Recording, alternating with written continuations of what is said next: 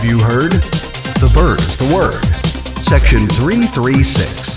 The next generation of Baltimore sports talk.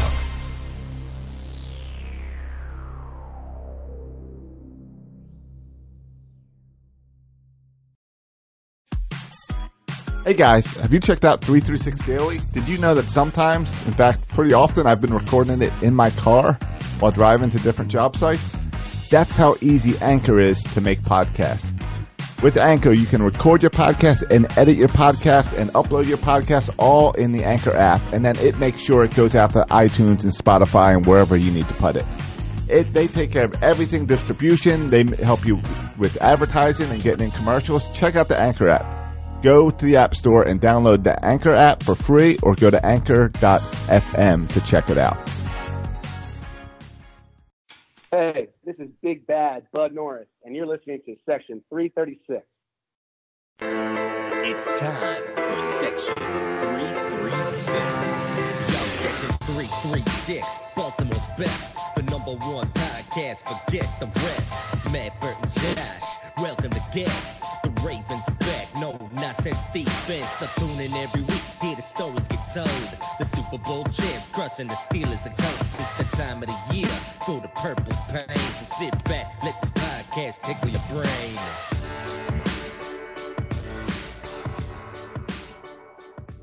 Ladies and gentlemen, boys and girls, Baltimore sports fans of all ages, welcome to Section 336, the next generation of Baltimore sports talk. I am your endearingly stuttering host, Matt Sroka. As always, I'm joined by the zany Burt Rohde What up, coconuts? and the button lover, Josh Soroka. Have either of you guys gotten your letter yet from Michael Elias asking you to just go away? no, but I wish I would.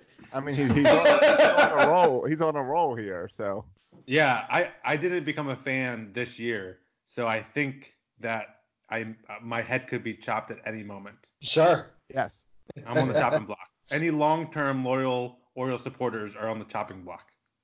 Maybe. I'm trying to figure this out. I don't think it's long-term Orioles. I think it's anyone who jumped on during the Buck Showalter era.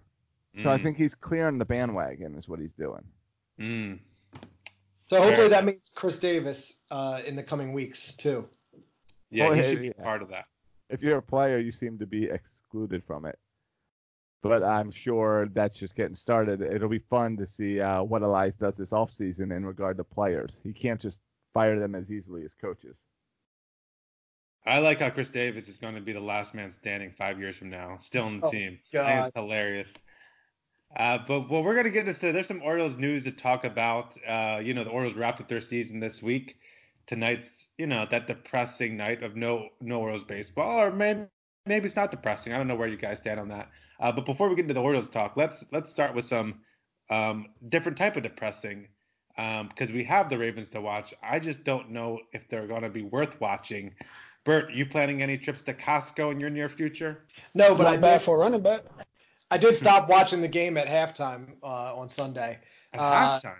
I did. Oh, Bert's out. Only, well, I had somewhere to go, so I was listening to it on the radio for the rest of the afternoon. So I wasn't like I didn't go to Costco, Right, uh, I also wasn't like angry that I left during halftime. I knew I would listen to the rest of it, but I knew it it, it wasn't going well. And at halftime, it was what seven to ten, so they were technically still in it. You kind of Yeah. felt good going into halftime that the Ravens were going to pull it out. Yeah, we were get the ball first, but they also pulled up that stat just before halftime saying the Ravens are like 0 and 16 of their last Yeah. games trailing at halftime, now 0 and 17. So yeah, Yeah. that was surprising. Um, Yeah. Josh, rough game for the Ravens, obviously to get blown up by the Browns.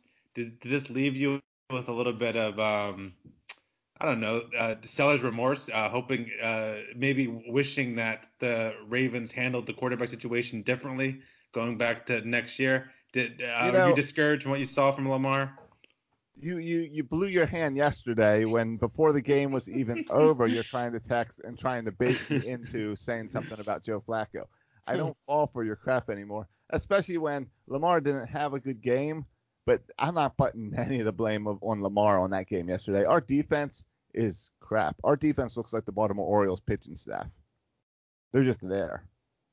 Yeah, it, it was really bad. I mean, the, the safety work, Earl They Thomas, for all his talk, he can't catch anybody. The tackling was was, was terrible. The coverage outside of um, Humphreys, who did a uh, just a bang up job against Odell Beckham Jr.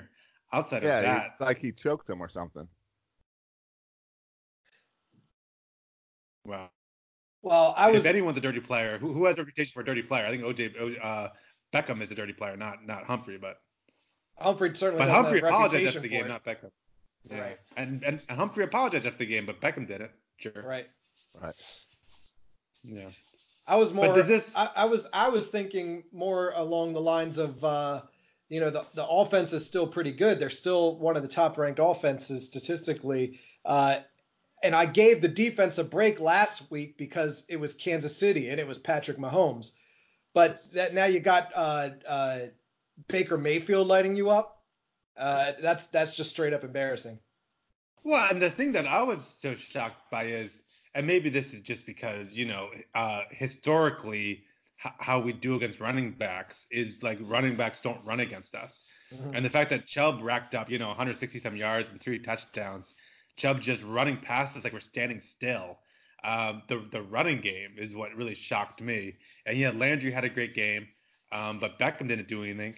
And but Chubb just destroyed us. So Our inability to stop the run, I thought, was very surprising and very disappointing, and certainly does not point to good things in the future for us. Sure. I mean, we stepped on our own toes uh, a few times offensively with balls that should have been caught or feet that should have been in bounds. Um, but the way our defense was playing, even if we'd have converted on those plays, even if we scored a touchdown, even if we did this or did that, the defense wasn't stopping anybody. So it, you know, at the end of the day, it might not have mattered. It might, it might have been a closer game. It might have been more along the lines of our loss to Kansas City last week uh, if we'd have made some of those offensive plays. But I'm not putting it on Lamar. I'm not putting it on Chris Moore or uh, Mark Andrews. I'm putting it on the defense all around. Yeah, and this is classic. Uh, like I predicted that the Ravens would lose to the Browns. I thought they would, and I was right as usual. Because this is classic people overreacting to the start, the good start of the Ravens, and overreacting to the bad start of the Browns. The Browns have really good players. They're they're one of the best defenses in the NFL, and they have playmakers on offense. This was true in Week One. This was true in Week Two. They just got off to a rough start, which kind of expected when you have several new players on the team.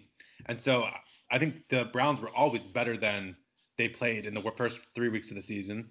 And honestly, the Ravens probably weren't as good as you know as Miami and the Cardinals made them look.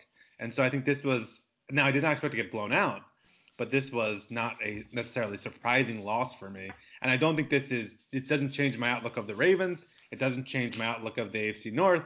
This is kind of what I expected would happen. It, it changes my outlook. First, Matt, thanks for running that wire and plugging in your laptop today. You're welcome. Um, exactly. Maybe maybe it's just the Eastern Shore, but um, it does. It did surprise me to be embarrassed that way, and that does make me look at the team differently on the defensive side of the ball because it was so ugly. Because the offense did their job. The offense, remember, they even came back and scored that, did a drive where they were just controlling the game for a long drive, scored, went for two. We were down by six, and then the very next play, this they let Chubbs run for that 88 yard run. I mean, the And they had him pinned deep. They had him pinned deep. They had a false start penalty, Right. pinning him back even further, and then the next play, the guy runs all over him. Right. So I think that makes me look at this team and be like, I don't know. For all the talk about a world changing offense, I don't think we've seen any a world changing offense. I have concerns about if this offense can come back from a comeback, if they can come back from behind, because we've never seen that yet from Lamar. Um, and I don't know if not even Lamar, if just the other guys around him, if he has the right playmakers in order to do that. I was happy with our offensive line play. I thought they gave Lamar a good amount of time, but our defense, Eh, the first drive started out really nice, where Bowser even got in there and got a sack on that first three and out that the Browns had, Mm-hmm. and then our defense did nothing. And I, the tackling was so irritating, where eh, you'd see guys just slide right off of players. Well, yeah, and- not not typical Ravens football. Yeah, if they if they would have stopped him, if they'd have gotten a three and out right there instead of Nick Chubb taking it 88 yards, you'd have seen a Lamar Jackson come back, come from behind victory. We were down by so. six, down by six. pinned them deep, uh, time on our side, and uh, I- you know, I'm like I said, I'm not putting any of that on Lamar. It's that's all the Right. defense. It's disappointing. it's embarrassing. It's a it's a hard crow to swallow. And Lamar threw his his first two interceptions, and I'm not upset about them because they were desperate throws when we're down and we got to do something crazy. Well, the the first one, I agree with the second one. The first one was in double coverage. Um, so I, I didn't really like that throw. The second Um, one was batted. Yeah, the second was bad. Whatever, that happens. Yeah, but I, I think the offense is world changing if you consider our world has been Joe Flacco for the last six years.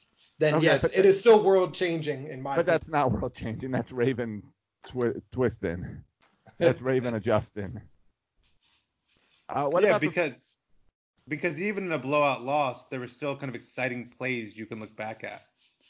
So I'm with I'm with Bert. Like Lamar Jackson always makes exciting plays, even when we lose. You can that you can that's worth tuning in for. Right. Yeah. Now, so far this season, Earl Thomas has been disappointing, and we all saw him give up on that Chubbs run. Um, yeah, I'm here in Jacksonville. It, I'm hearing talk about Jalen Ramsey and stuff, and there were rumors in the past few year weeks about trading Jalen Ramsey. I don't think the Jags are gonna trade him. I think they're trying anything to not trade him. Uh, but do you even think that's the type of player that would help the Ravens defense at this point, or is it that we need guys up on the line, guys putting pressure on the quarterback? It seems like uh, Brandon Williams being out was a big loss. Um, I mean, he's he's not going to change the fact uh, of what happened, but he would have made an impact, I think. Yeah, that would have Um, impacted Chubbs a little bit.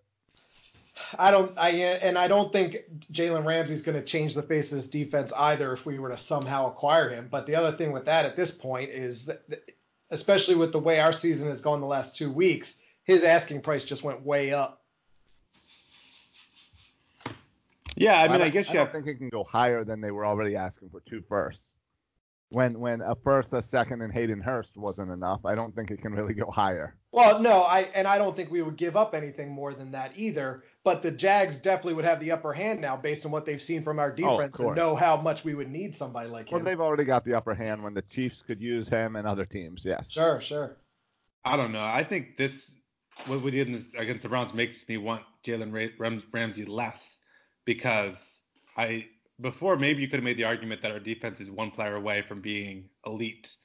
Now I think our defense is kind of trash, and J, J, Jalen Ramsey makes us less trash. But I don't know if he all of a sudden makes us, you know, at the level of the Chiefs or at the level of the the Patriots. I don't know if we can't beat the Browns. Yeah, I feel the same way that what happens when you get a guy like Tom Brady against us. And the problem is we're going to have to we're going to forget Baker Mayfield. We're going to play him again in Cleveland. We're going to have to beat him. But we're going to have to beat if we want to do anything with this team, we're going to have to beat Tom Brady. We're going to have to beat Mahomes. And those aren't guys that it doesn't matter what Lamar does on the field. That's going to come down to our defense unless we go the route of of our offense needs to put up 100 points and count on the defense for nothing, kind of like we did for years with uh, the defense, where the defense just played the game like the offense couldn't ever score. Yeah, and I don't think our offense is built for that either, right? No. Our offense isn't built to put up 30 points a night. Our, our, our offense is built around the running game, um, and then maybe sneak in a couple explosive plays. But I mean, what was that stat, right? We we haven't won a comeback game in what 16 straight weeks, maybe maybe 17 Seven, now. 17 now. Yeah, so I think that says a lot about the Ravens offense. And some of those games were under Lamar Jackson, right? They're not all under Joe Flacco. Those, those lack of comebacks. So Yeah, la- yeah, we'll last, see. But it's a, it's a week to week league. yeah, last year we played the Browns in Week Five and lost to them 12 to nine.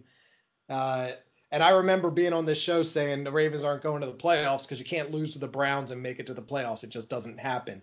Uh, obviously, that that changed last year because they put in uh, Lamar Jackson a few weeks later, and we were able to squeak into the playoffs.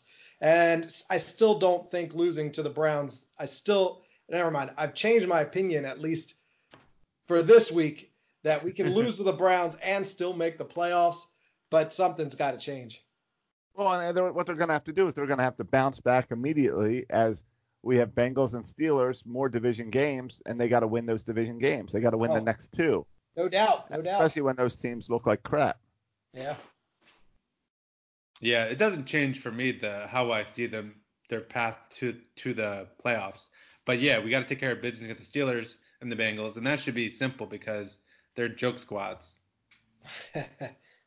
We'll see. One of those joke squads will get a win tonight, Yeah, and the Steelers do make me a little nervous just because they're the Steelers. Um, and and because they made that big trade uh, for Fitzpatrick, which seems ridiculous if you don't think you're good this year. And they did that after Ben went down, so they Yeah. have confidence. yeah, they do have confidence. it's in Pittsburgh next week too. Yeah, which is never in division games. There's no easy in division games. So No, but we'll I see. like that. I like that we're going there early early in the season. Yeah. Yeah, I agree. All right, is that enough Ravens talk for you? Got Yeah, let's get- fixed. Let's get to the end of the. Yeah, we got that off our chest. Frustrating loss, uh, right. but we'll bounce back. Let's get to the end of the Orioles season. All right, for the next 45 minutes, we will just talk about the catch, and we will analyze it from every angle. And was was there any part of you guys? I I didn't watch the game, obviously, uh, but I did catch the highlight and saw the the internet blow up and MLB saying the best catch of the year, last game of the year, blah blah blah.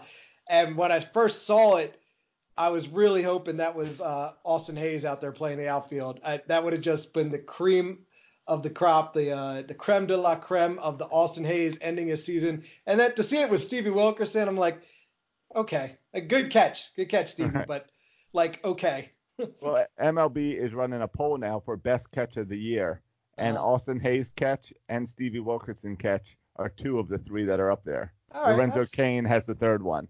that's so- cool. good, good for us. Right, exactly. It's right. It's just like when we passed whatever home run record and stuff. We're passing these records, and Yeah. the team still sucks. Or we win like a uniform, greatest uniform contest. Uh, the the Bay, right, the Bay Sox won the astronaut uniform for best minor league uniform. Yeah, I actually think that I saw that vote with Austin Hays and Wilkerson and and Cain. I thought, oh, that's terrible because now Austin Hays and Wilkerson they're gonna split the vote from Oriole fans, and Cain's gonna win. there you go. Yep. Class split vote situation. yep. Yep. But I but can I say something? Here's my hot take on the catch, the Steve Wilkerson catch. I thought it was like kind of ugly. Like it was one of those. Clearly, Stevie Wilkerson is not an outfielder. Let me like do half a split as I roll kind of a- across the wall from the high wall to the small wall. Like it looked just so awkward Like that I couldn't tell if it was a great catch or just kind of this lucky weird catch. you mean he, you don't think he's like a parkour guy in the off season? Yeah, Yeah. yeah.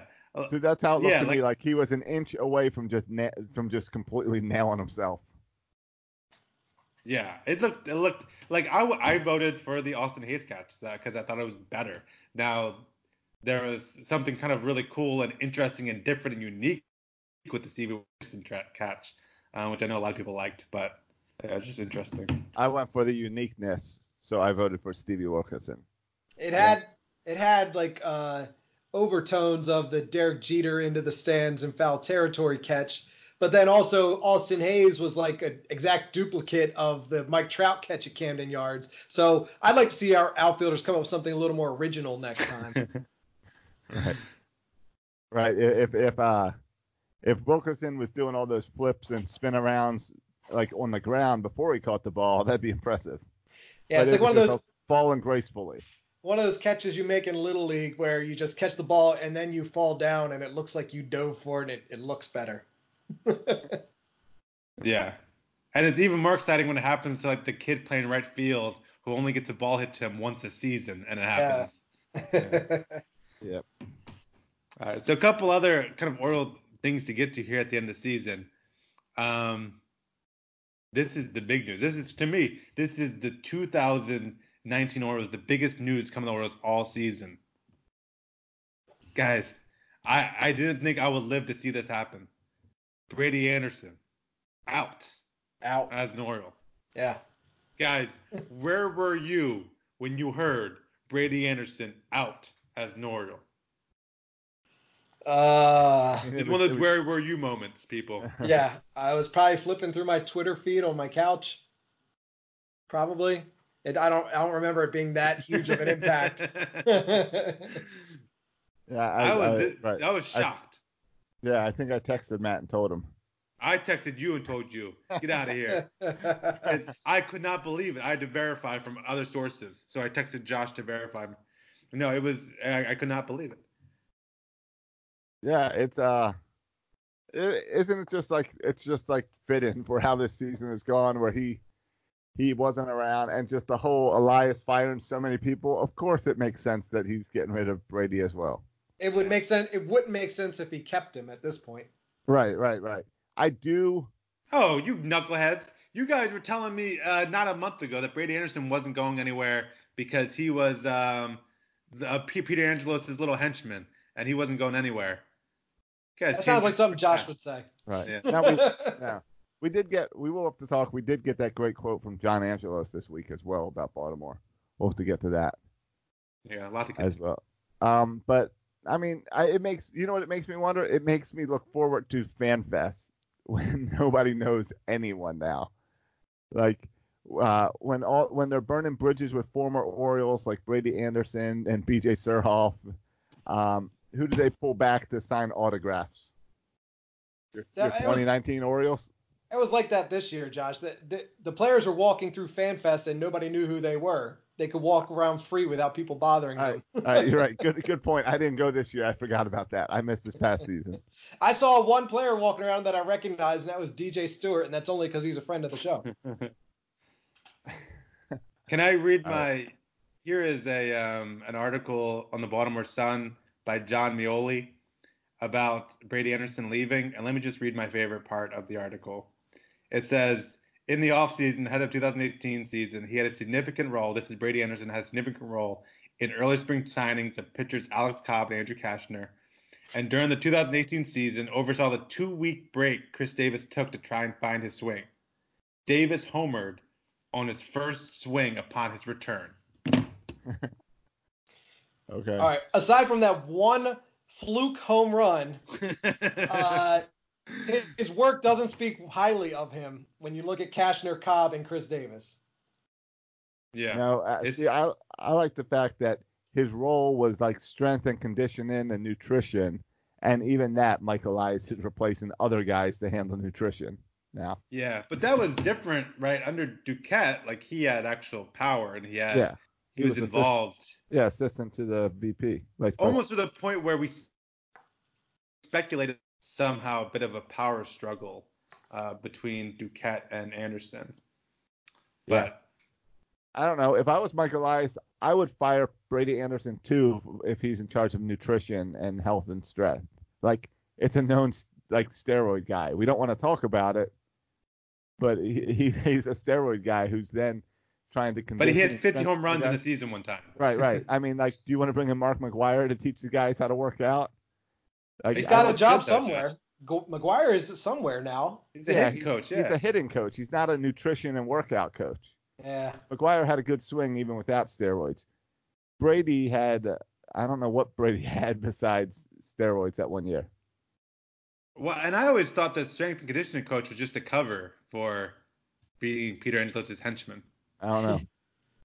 I I think it was just an excuse to have him always with his shirt off Yeah. Whenever he Maybe. was. But this is another, another sign that Elias has complete control of this team and Yep. complete control of the organization, right? Yeah. Is that good? Yes. Is this what is this what you want, Matt? Mister uh, Walk with Elias? You walking with Um, Elias straight out of Baltimore? I tell you what, Straight if you're going to go book? ahead, if you're going to go ahead and fire everybody that has any ties to this organization for more than two years, gosh darn it, you better win. You better win.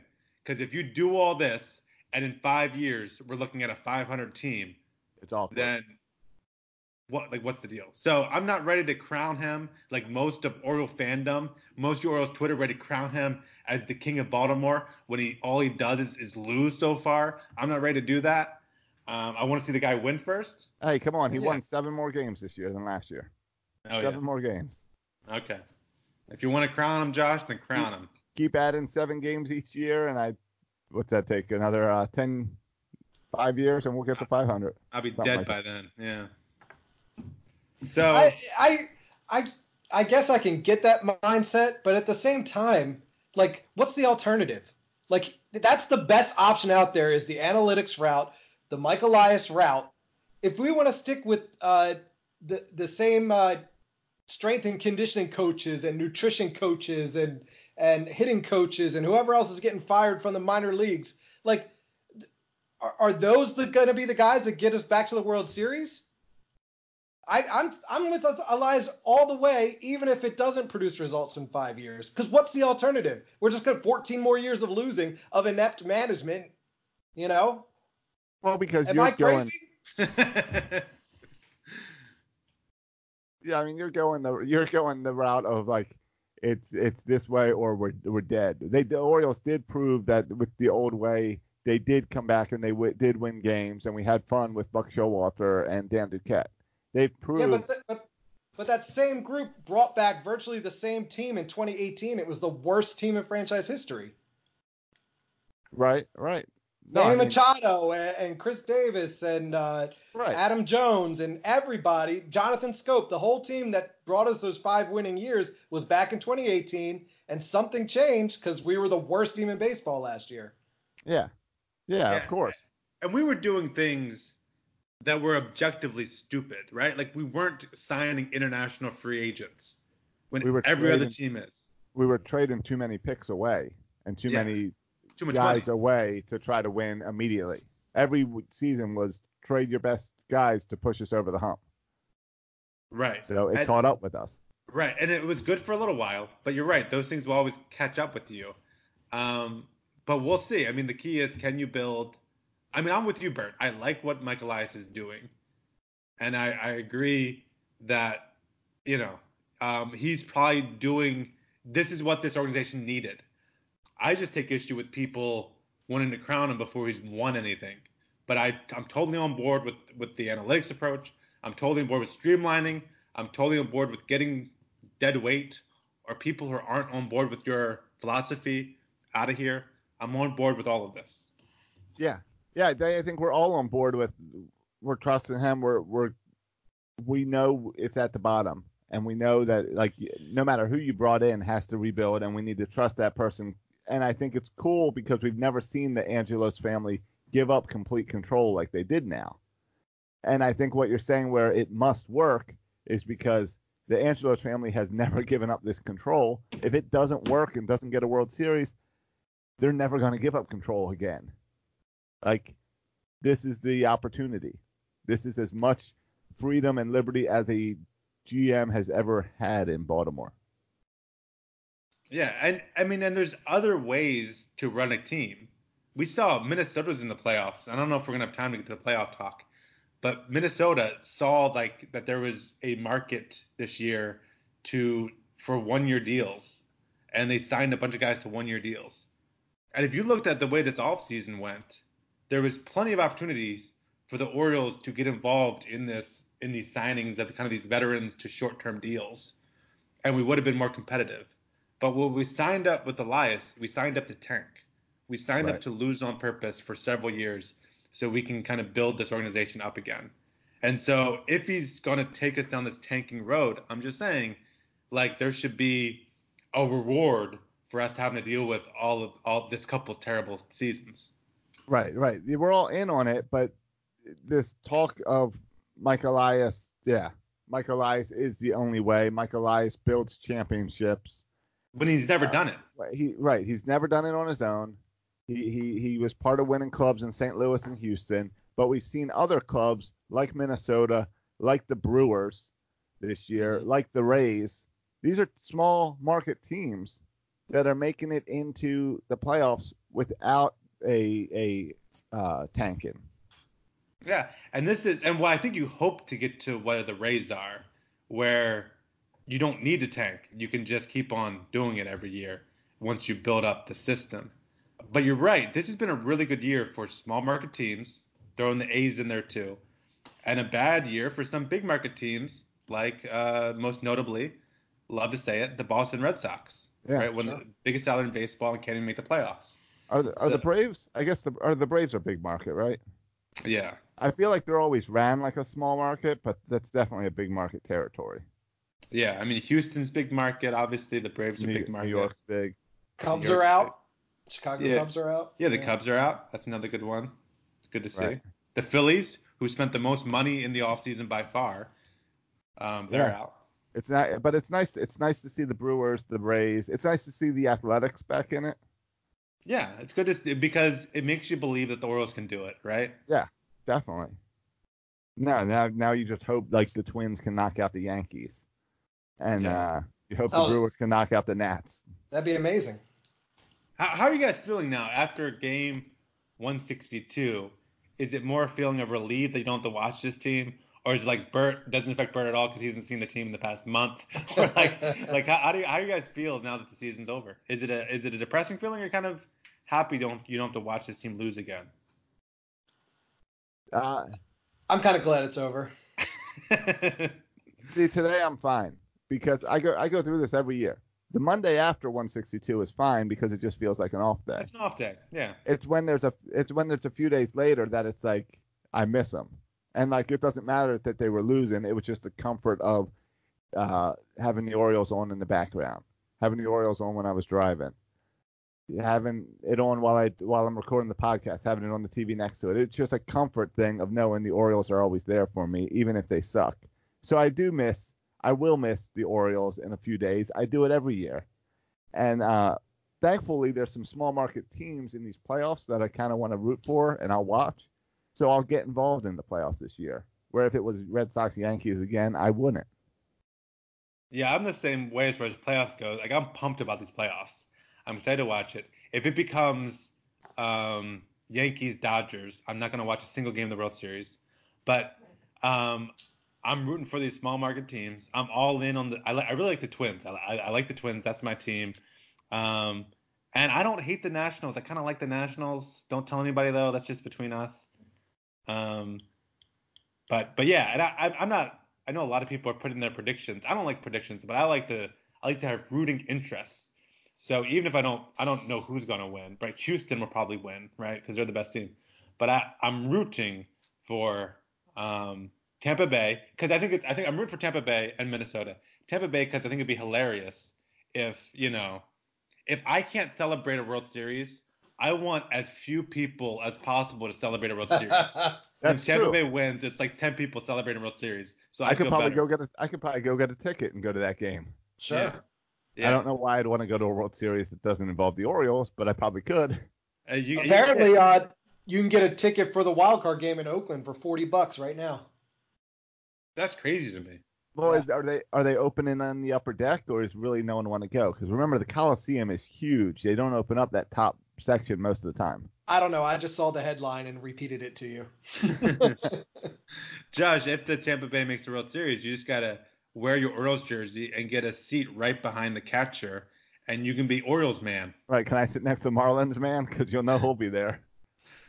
You know, looking at this, uh, I you could say you don't have a rooting interest, and I'm kind of the same way, but I have a uh, interest in who I don't want to see win. And basically, Yes. like you said, it's just the Yankees and the Dodgers. Any of these other teams in the playoffs, I'm kind of okay with them.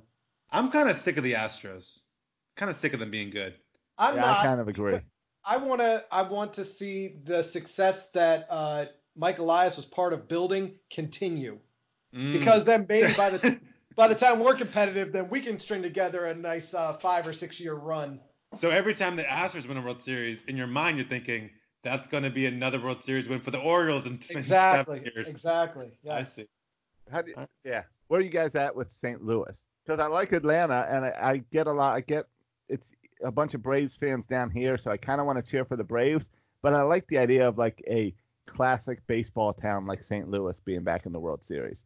That's another town that reminds me of Baltimore.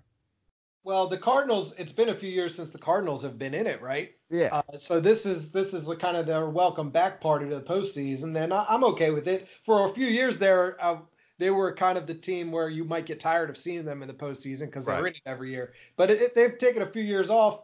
I welcome them back, and I'd be cool with them t- going far.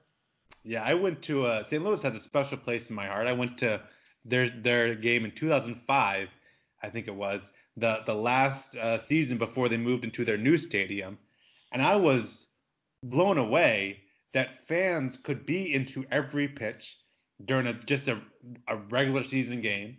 That you didn't need a jumbotron to tell fans when to cheer. Like going to that game changed how I viewed fans and how they used the jumbotron because there was nothing at that old stadium for St. Louis. There was nothing. There was no kind of you know the Oriole bird comes on and says get loud and all those things. Like there was nothing. It's just all they were just naturally into every pitch and they knew instinctively as baseball fans when to get loud. Um, so I thought that was I think that was a really that you Josh you're right. That's a great baseball town. So yeah, I'm I, I would not mind to see them as well. Yeah, so I mean, I think you're right. I mean, outside of the Dodgers and the Yankees, there's not a huge. Those are the villains.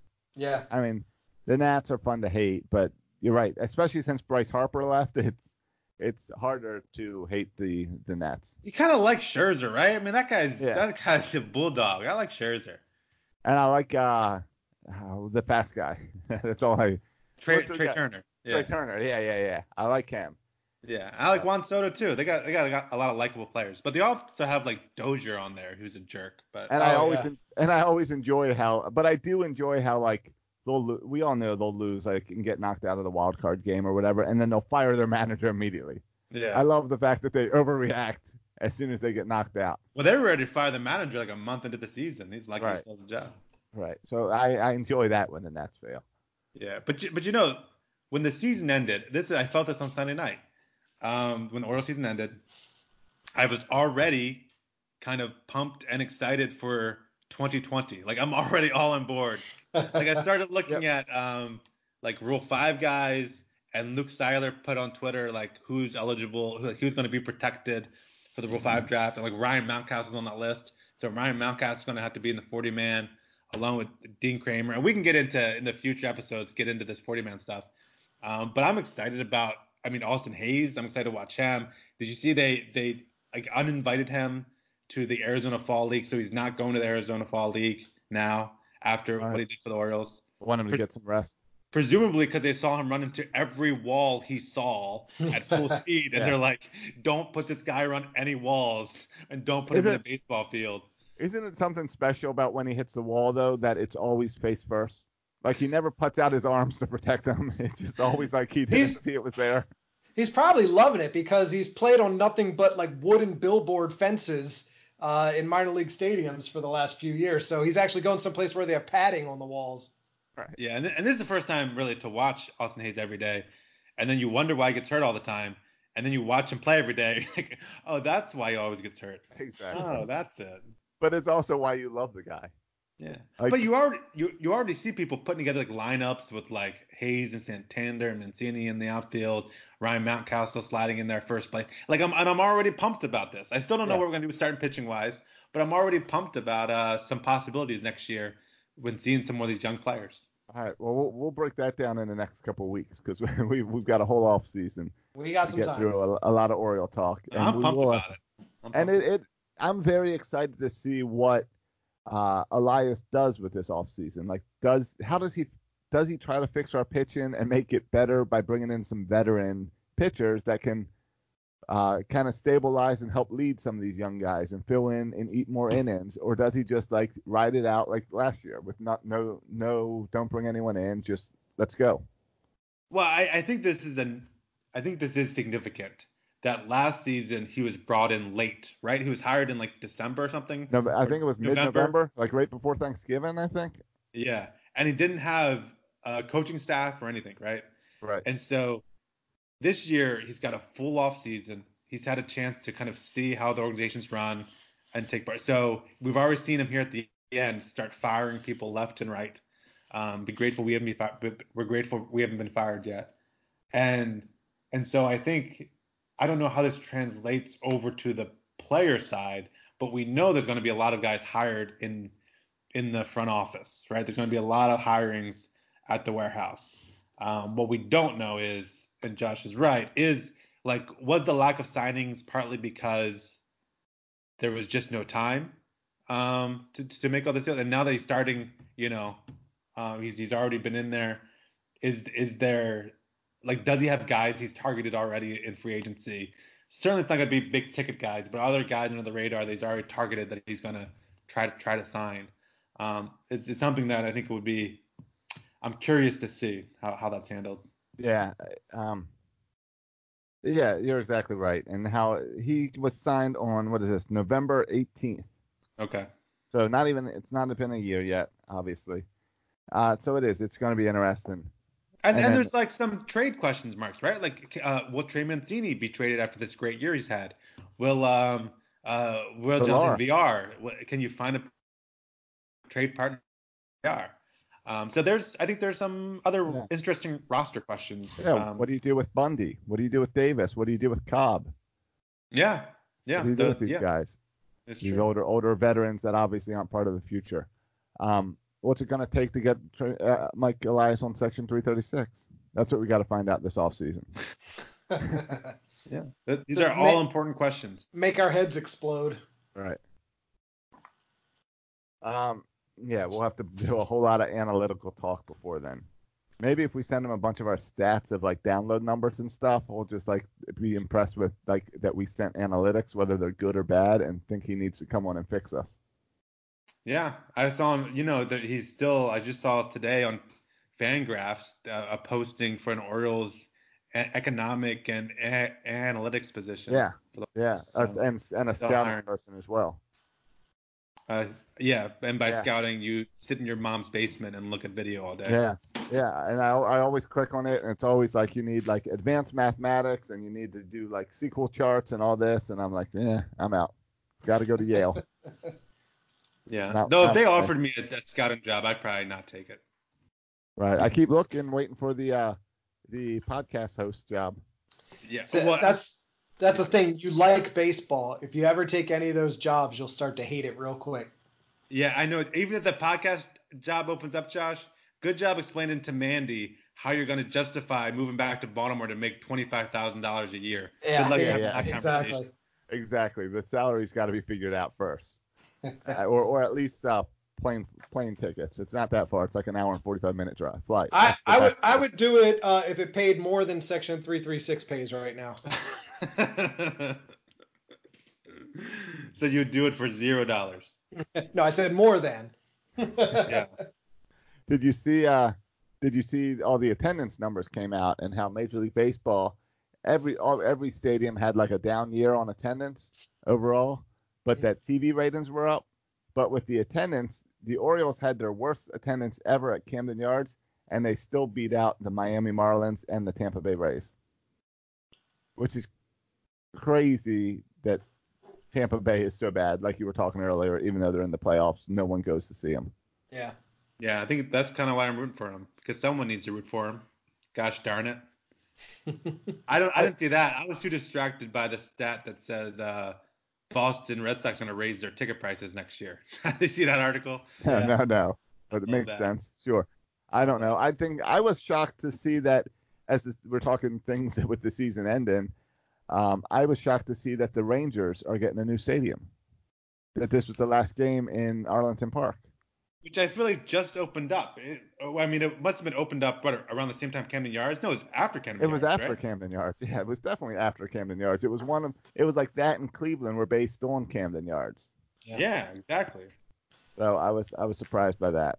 But what I do you wonder if this uh, this downturn in Major League Baseball attendance, which seems to be across the board, uh, would impact the building of any new stadiums. That they're not going to build them to the 50 to Mm. 60 capacity anymore because they're never going to sell that many Right. tickets. I think I I love that idea. I love the idea of building this, building stadiums to 25 to 30,000 seats and Yeah. making them smaller and uh, more intimate. And I like the idea of there's some like drawings going around with rethinking this. I think Deadspin had an article about it where they were talking about and they make and what they did is they would leave like they would seating was like 25,000 seating bowl, but right behind home plate and like out center field outfield they like left open to like standing room only.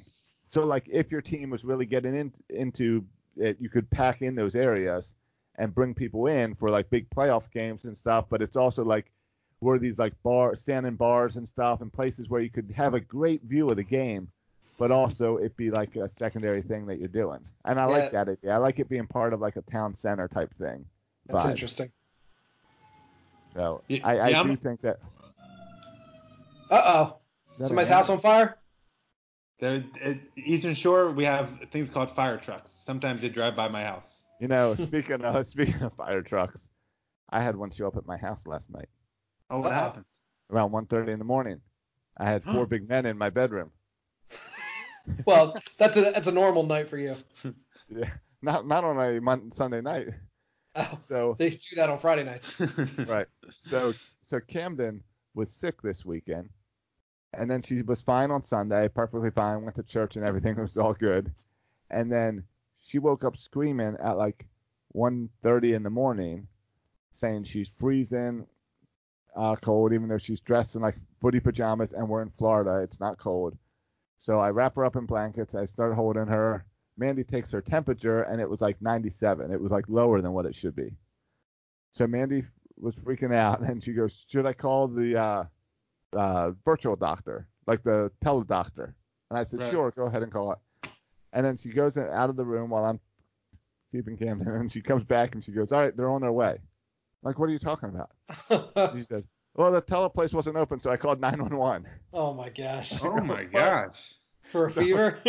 Or, well, it's didn't even a fever. she didn't have a 97 fever. It was 97. It's a touch So- below normal. So man, yeah.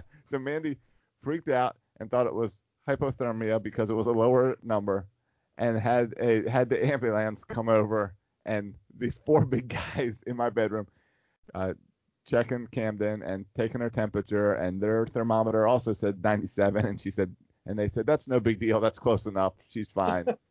it's probably just uh, not, it's just a flu thing, just deal with it.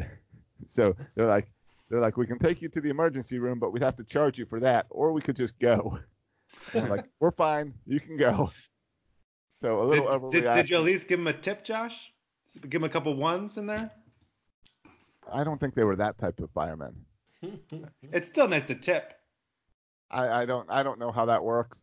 I was just holding my tongue and being nice and not saying something stupid to my wife for calling the ambulance over a fever. Do you think Oh, maybe so- your wife just wanted to see a bunch of firemen in her house? Yeah. This isn't the first time she's called the fire. Right, right. Just right. the first time that you're home when it happens. right, maybe so. Maybe so. But uh no, she was embarrassed once she realized like that it like that she freaked out and didn't need to call 911. But it was a nice test that we know that the ambulance that's right down the street can get to our house really fast. But they Yeah. made a big deal. Like they didn't just come in to check on her; they dragged the stretcher into the house and everything. Oh my gosh. So it made a big deal. Thankfully, we don't know any neighbors here, so no one came over to check on us. And Emma and Brooke slept through the whole thing and didn't believe me when I told them in the morning. oh wow. That's. So it was fun though, but ruined my sleep.